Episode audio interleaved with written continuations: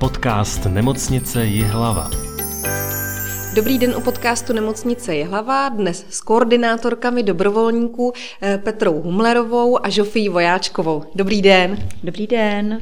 Petro, jste po mojí levé ruce, jste první. Eh, dobrovolník je ten, který něco dělá ve prospěch druhých bez nároku na finanční odměnu. Je těch dobrovolníků dost podle vás teď? Dobrovolníků není nikdy dost. Pořád nám chybí jak pejsci, tak společnice, eh, nebo společníci, abych to nedávala jenom na ty ženský. Eh, a je tady toho furt málo. Jako dalo by se toho dělat víc, ale ty lidičky fakt furt chybí. Kolik jich teď máte, nebo máme v Jihlavské nemocnici? 25.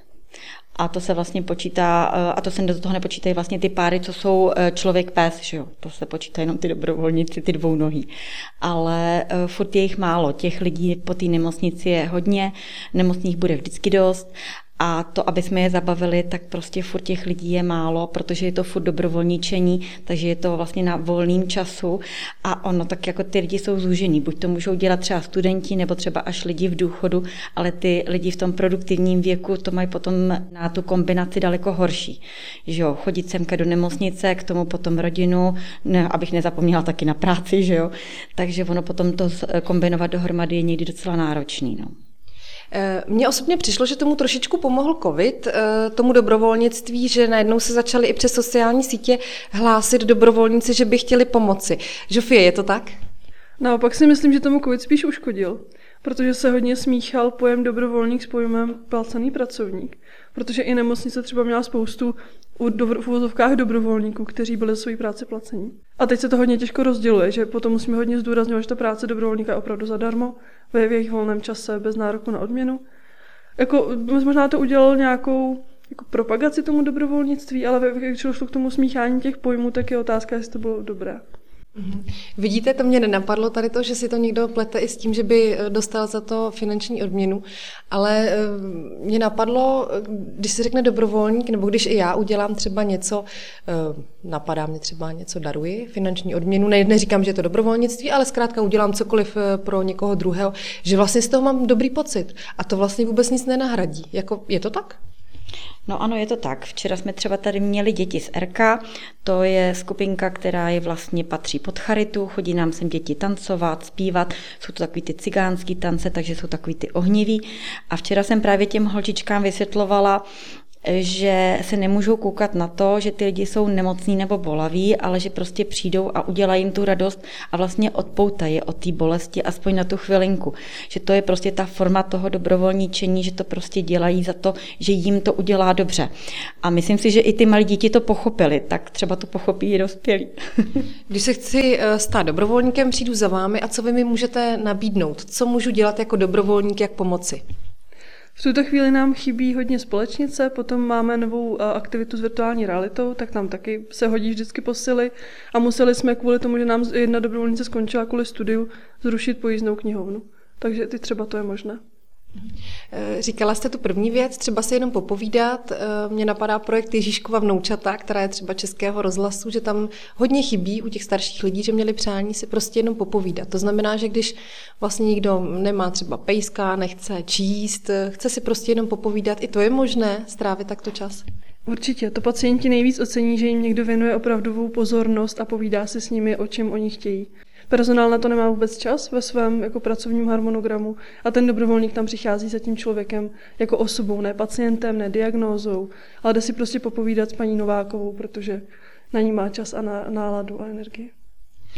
Vy jste zmínila i virtuální realitu, která eh, se nám tady rozjela během posledních měsíců, jak na to pacienti reagují. Vlastně mají nasazené brýle a můžou se třeba procházet po městech anebo navštívit různé památky. Zkrátka se trošku přesunout eh, z postele, z toho lůžka do jiného prostoru. Tak jaké jsou na to reakce? Zprvu trošku nedůvěřivé, hlavně u těch starších pacientů, ti jsou takový jako Ježíš Maria, tady na mě něco nového zkoušíte, ale potom dost často je to, a co tam máte ještě? A nebyla by tam třeba Olomouc a začnou si jako vymýšlet, kam by se chtěli podívat a má to velký úspěch. Vy jste byli asi jedni z prvních, kteří to rozjeli v republice, nebo co takhle mám informace, tak úplně moc nemocnic eh, to nemá. Kde jste na to přišla? Já jsem o tom kdysi četla nějaký článek a hrozně mě to nadchlo a potom už byla jako vlastně taková okurková sezona, tak jsme si říkali, tak co nového zkusíme. A ta firma, tato rozjíždí, ta firma Kaleido, od které máme software, tak tato rozjíždí hlavně v domovech seniorů, tam začínali a teď teprve se přelívají pomalu do nemocnic. Takže i pro ně to bylo jako wow, že chceme prostě virtuální realitu do naší nemocnice a bylo to zajímavé a bylo to, mě překvapilo, jak rychle to šlo. Že jsme to vymysleli třeba do měsíce, už jsme začali realizovat první aktivity s pacienty. Mhm. Říkáte, že hledáte, co třeba dalšího máte v hledáčku, co by šlo ještě udělat. Ne, že by se to muselo realizovat, ale třeba, že se vám to líbí, že to někde jinde funguje, třeba i v zahraničí. Mně se hodně líbí spolupráce se školkami. My teď s nimi spolupracujeme na takové jednorázovější bázi, přijdou jednou za čas.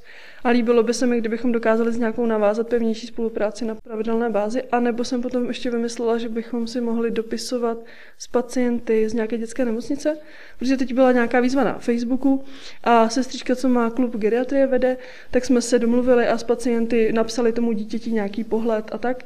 A ti uh, staroušci z toho byli nadšení, že dělají něco, co dává smysl. Není to prostě jenom vystříhaná panenka, co se pak pověsí na zeď, ale že to je pro opravdovou osobu, která někde taky žije a dýchá, tak by se mi líbilo, kdyby mohli být takový dopisní přátelé, že by si mohli z nemocnice dopisovat s těmi dětmi. Tak jsem už kontaktovala některé nemocnice, ale zatím se nám ta spolupráce nepovedla rozběhnout, tak uvidíme. Eh, říkala jste s dětmi, eh, to znamená, že děti ze školky přijdou a třeba obchází pacienty, nebo jak to vlastně vypadá? Teď to máme nastavené tak, že přijdou do klubu geriatrie, kde ti pacienti chodí na svoji pravidelnou aktivitu a většinou mají nějaké malé vystoupení. Nějaké pohybové písničky, ty učitelky pro ně mají různé rekvizity a tak. A potom ještě právě dost často vyrobí něco malého z papíru a my pro ně máme zase něco dobrého na zub, tak si to potom s pacienty můžou vyměnit. A jsou z toho všichni nadšení, něco dostanou, něco můžou někomu dát. A je to, je to moc hezké. A jakou novinku plánujete pro letošní rok? Ve spolupráci se soustavební jsme vymysleli vysoké záhony, které jsou možné, že k ním přistavíte pacienta na vozíku a soustavební je tak s panem Volšínským v čele je tak hodná, že nám udělali kompletní návrh a sehnali si na to materiál a ve spolupráci s uční to zrealizují a potom nám to přivezou k nemocnici. Kolik jich bude? Myslím si, že jsme se nakonec dohodli na jednom a s tím, že uvidíme, jestli to osvědčí a kdyby ano, tak příštím roce to můžeme zopakovat. To znamená, že kdokoliv jde na vozíčku, tedy hlavně seniori, asi třeba z geriatrie, tak může přijet vlastně k záhonu a tam ho obhospodařit. Přesně tak. Je to vlastně taková možnost nechat je znova se hrabat v hlíně jako za starých časů a je to eh, vlastně to bude součástí zahrádky geriatrie.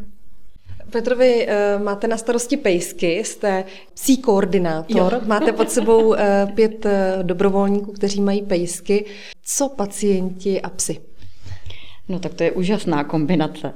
Eh, právě jak se tady povídalo o tom povídání, tak oni nikdy ty pacienti, nebo ve směs pacientky, eh, tak si prostě toho pejska k sobě vezmou, jen tak jako drbou, ale potřebují si popovídat, potřebují si zaspomínat, jak to bylo a jaký měli pejsky a co s nima dělali a kam jezdili na dovolenou. Eh, takže vlastně ono je to takový jakoby vzpomínkový a zároveň trénují tu motoriku, ale jináč po té nemocnici nám vlastně chodí pět pejsků, neurologie, onkologie, paliativa, ODNK, dětský, ale hodili by se nám aspoň další tři, čtyři pejsci ještě. ale ty pejsci musí mít speciální výcvik. Nejde to, že mám doma uh, malíka a řeknu si, chci potěšit pacienty a půjdu. Uh, jaký je ten proces?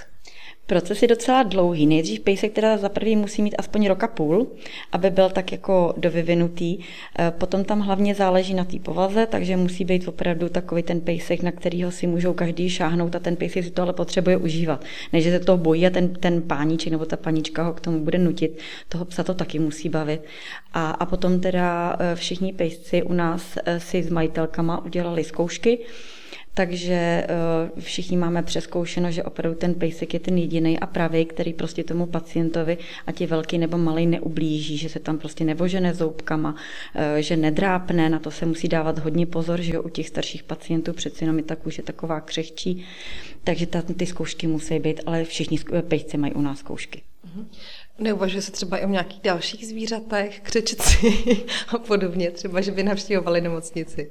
Už tady byla i nabídka uh, ježiš, hranostaj to byl, ale tam je problém, protože ten pejsek, když jde do nemocnice, musí mít pojištění kvůli škodám a takovýhle. No a tam bylo problém, že nějak se nemohla paní dopátrat, jak se dá pojistit zrovna tohle zvířátko. E, pak jsme měli návrh na kočičku, ale to zase musí to být kočička, e, která prostě opravdu bude taková, kam ji položíte, tam zůstane a nebude prchat, nebude škrábat, což ty kočeny mají tak jako ve směs. Nabízela jsem i hady, který by se jako u nás doma vzali, ale to zase nebyla, to zase nebyla odezva, že by si někdo chtěl vzít jako hada do ruky. Takže zatím zůstáváme u těch pejsků. No. E, koně ty jsou taky docela veliký e, a ve směsi, když jsem se ptala, jestli by třeba někdo koníka takovýhle, tak se spíš jako ty lidi báli, že už je to není velikánský, že, že už to není úplně ono, ta velikost. No. Takže furt zůstáváme u těch pejsků. Vy vlastně o, všem, o čem tady mluvíte, tak vlastně uh, zlepšujete náladu pacientům. Uh, jestli to jde takhle zhrnout. Jak moc je to vlastně pro lidi, kteří se léčí, třeba jsou tady i delší čas v nemocnici, je to pro ně už taková, takový stereotyp, nuda. Uh, jak moc je pro ně důležité podle vás to rozptýlení v posteli? Já si myslím, že to hraje velkou roli, ale samozřejmě je to velmi neměřitelná věc.